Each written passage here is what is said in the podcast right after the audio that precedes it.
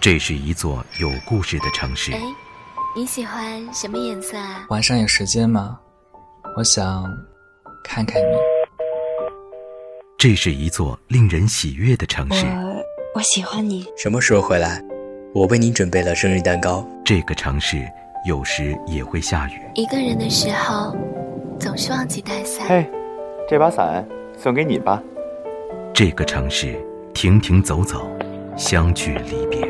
谢谢你，陪了我这么久。我们还会再见面的，对吗？自始至终，我依然相信，无论生活带给我们怎样的喜悦与悲伤，只要有你在，全世界都是阳光。纯色忧伤广播电台，时光之城，触摸时光，聆听你我的故事。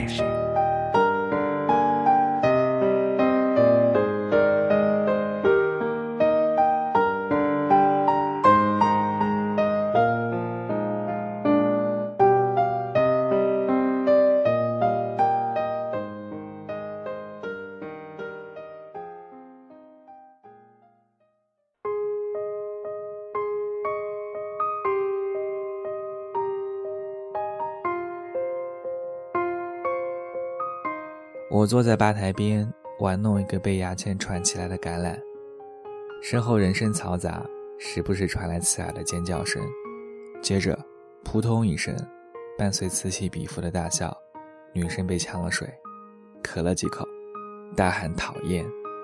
每个女生说讨厌都特别好听，仿佛真的用尽力气讨厌对方，却在眼神里忍不住爱意。就像他们说着“你滚”，心里总在想着“你千万千万不要离开我”。我回头看泳池，对着浑身湿透的新娘举举酒杯，她对我笑笑，有点忧伤，挂在脸上的水像是眼睛里流出来的泪。女人呢，性别就已经决定了口是心非。谁也不能免俗，这个眼神也只有我能明白。我感觉有点悲凉，纵然如此，我依旧真心为他祝福。谁让他是我最好的朋友呢？刚刚结束的是一场近乎完美的婚礼，坐落在海边的奢华酒店，行礼的地方是座通透的玻璃房，海水环绕四周。进门处的迎宾桌上摆满了印着新人名字缩写的红丝绒纸杯蛋糕，那是新娘最喜欢的口味。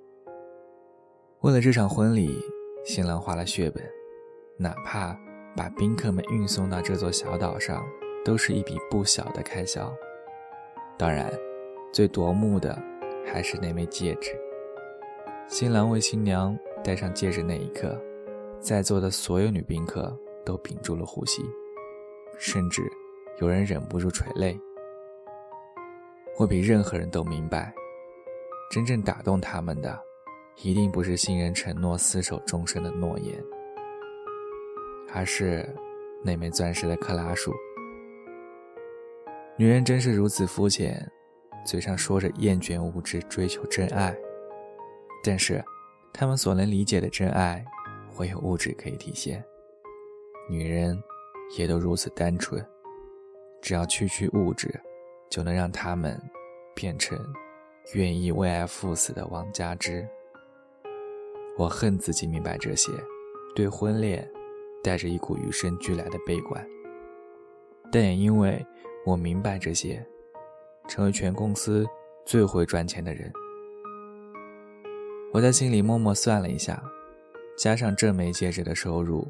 我又可以换一辆新的跑车，在下次见到前男友时，给他一记无声的耳光。新郎和新娘是经我介绍认识的，两家门当户对，在所有人眼里，他们简直是天造地设的一双。新娘是我多年朋友，因为家境殷实，性格单纯善良，什么事都做不好却带着一股鲁莽的天真所有人都喜欢他。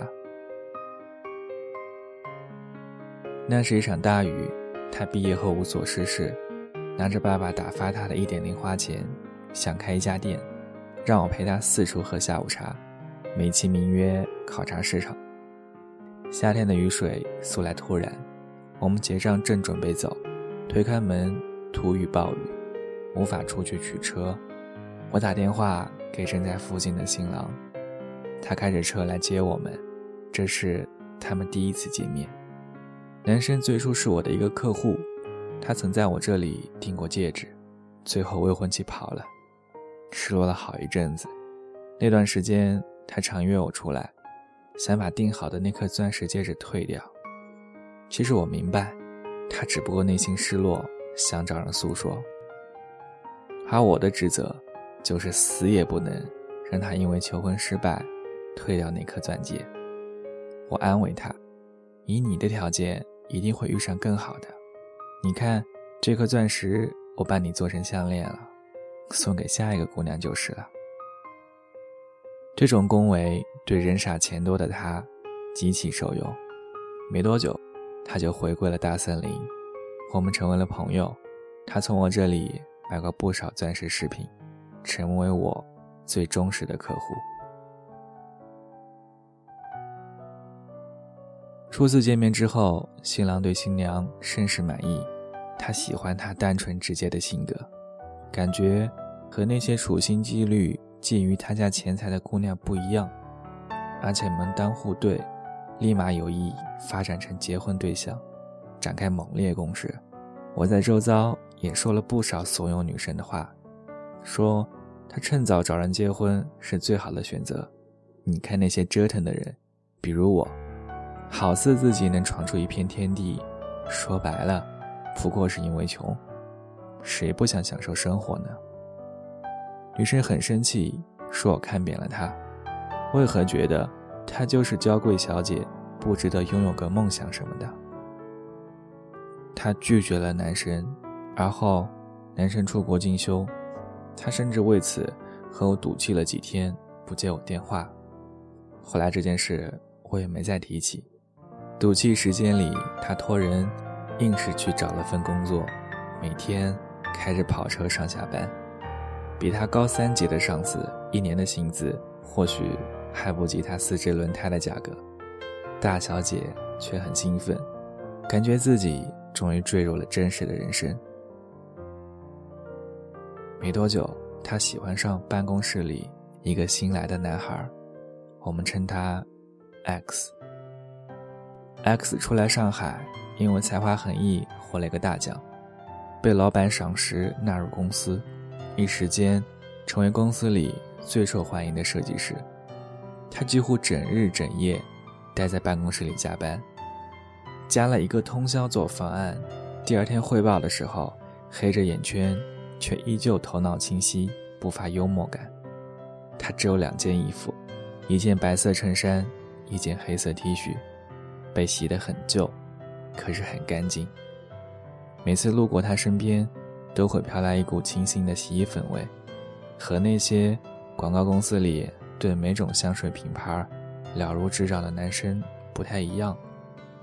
大小姐开小差去天台和我打电话聊天，挂掉电话时发现 X 在一边抽烟偷看她，反倒是 X 有些脸红，赶快掐到烟。不好意思的挠挠头，咧开嘴羞涩的笑着。唐小姐就在此刻有点动心。用她的原话讲，她从来没在我们这座城市里看到过这种笑容，像是一个被风吹日晒的少年，站在自己家成熟的麦田里，看到过往的大巴车上走下的第一个游客露出的那种笑容。之后，大小姐偶尔和他在天台聊天，找理由让他搭顺风车，他却坚持只让他送到地铁站。大小姐问他，为什么总是在公司待那么久？X 说，一个人来这城市，没有朋友和家人，回家和公司都一样，反而在工作时才不会觉得孤独。他看着车窗外，坚强又脆弱。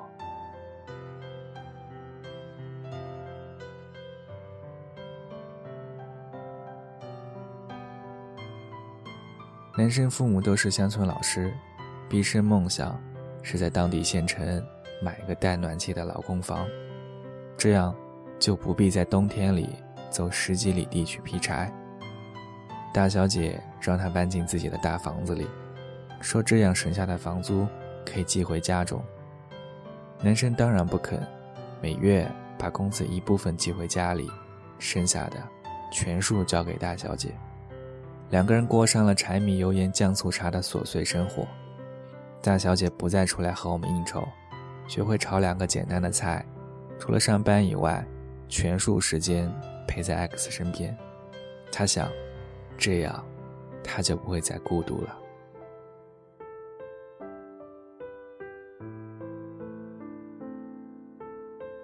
若这样终止，也未尝不是一个好的结局。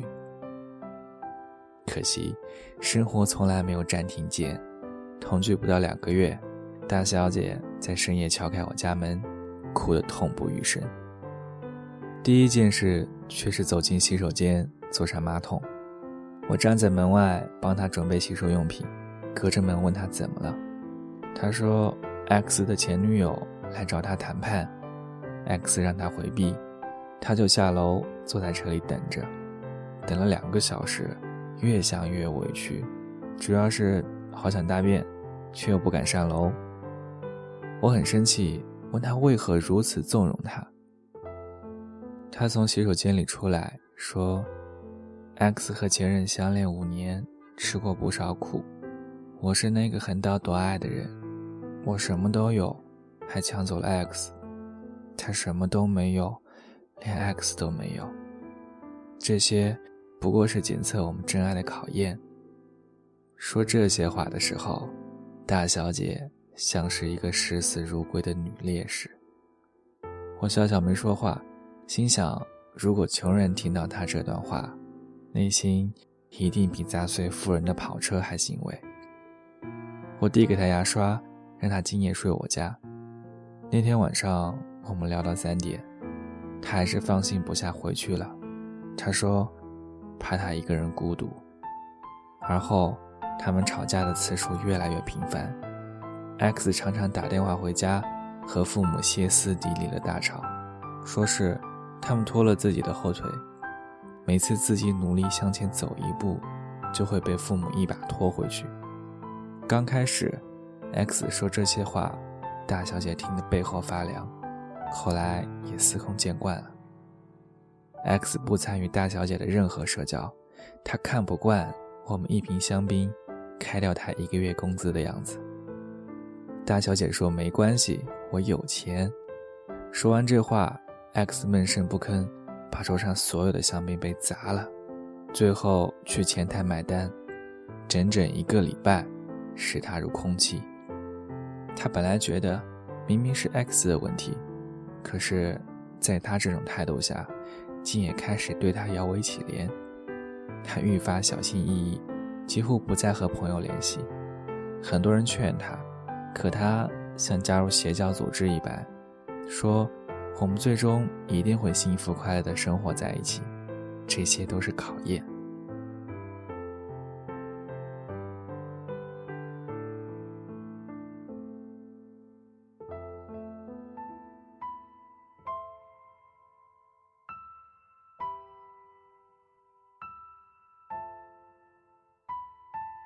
直到那一次，大小姐生日，我们许久未见她，想着带了好多酒和蛋糕去找她。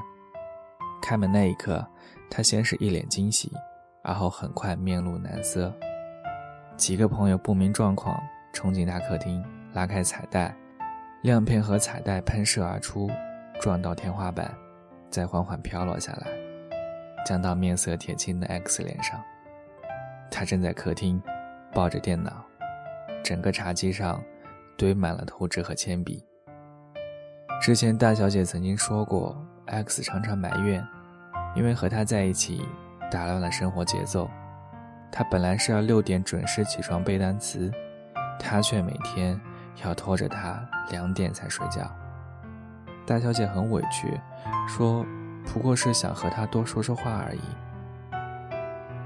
那一夜，两人在所有朋友面前。吵得歇斯底里。X 奋力拍着桌子说：“对呀，这是你家，你根本可以无视我的安排。”大小姐哭喊着：“可是今天是我的生日啊！”X 大吼：“是你的生日，可是明天是红点奖截止投稿的最后一天，你觉得哪个重要？我是不能和你比呀，你什么都有，我什么都没有。”大小姐说。那我的都可以给你啊。X 看看大小姐，再看看周遭她的朋友们，抽搐了一下嘴角，冷笑了一下。我一辈子也不会忘记那个笑，明明是一种极恶的笑容，却带着被全世界亏欠的感觉。你给我什么了？我前女友在床上能给我的，你都给不了我。说完这句话，空气仿佛凝固了几秒。接着，我们身后的男生拎起酒瓶子砸到 X 头上，大小姐站在原地，动弹不得。她一蹶不振了很长一段时间。这时，恰巧新郎完成了在国外的学业，他不清楚这中间一系列的曲折，在他心里。大小姐还是那个大小姐，我们心照不宣的隐瞒了一切。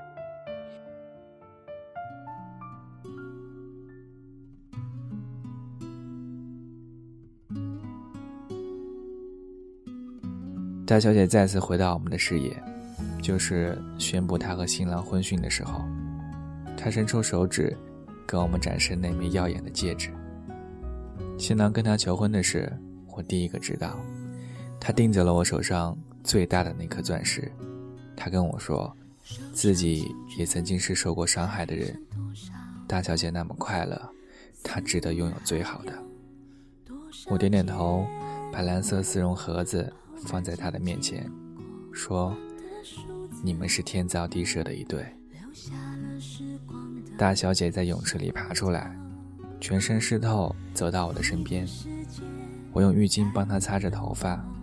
她已经醉了，语无伦次地跟我说：“你说的都对，我对爱情已经绝望了，但是我会幸福的。”人们还在喧闹着，大声唱着歌，新郎喝到了一个又一个哥们儿。这种虚伪且肤浅的热闹，我最喜欢。能做到再也不会半夜哭的爹都不认识，穿着睡衣流离失所，在街上晃到天亮，再也没有体力拿着手机吵一宿，最后进水黑屏，再也不允许自己在他家楼下蹲一天，被蚊子快吸干了血，只为挽留一颗不属于我的心。任何虐恋情深，都无法打动我的自尊心了。不是我一长大。而是，我也深爱过人渣。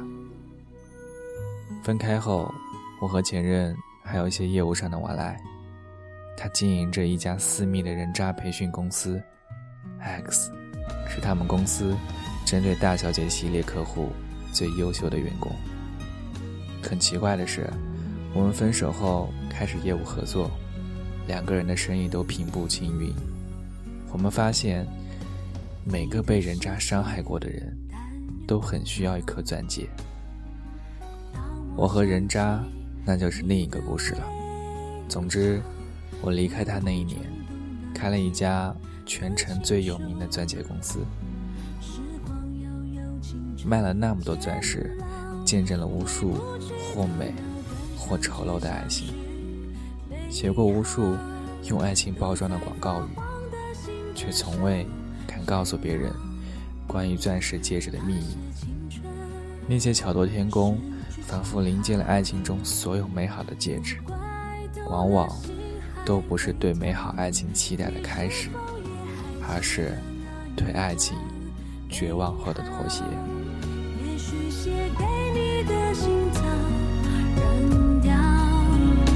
这样才好。别处都得到。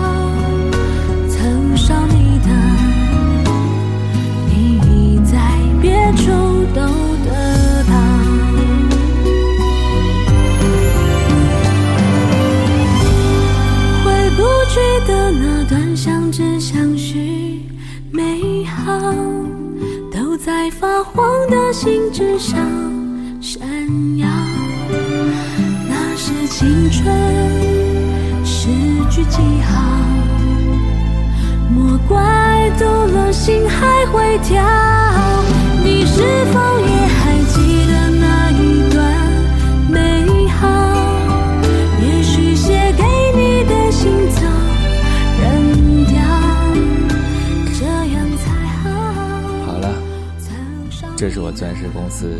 最成功的一笔生意，我迫不及待想和前任分享。我也有点醉了，不知道是否能在一会儿的电话会议中忍住，说我真的有点想他。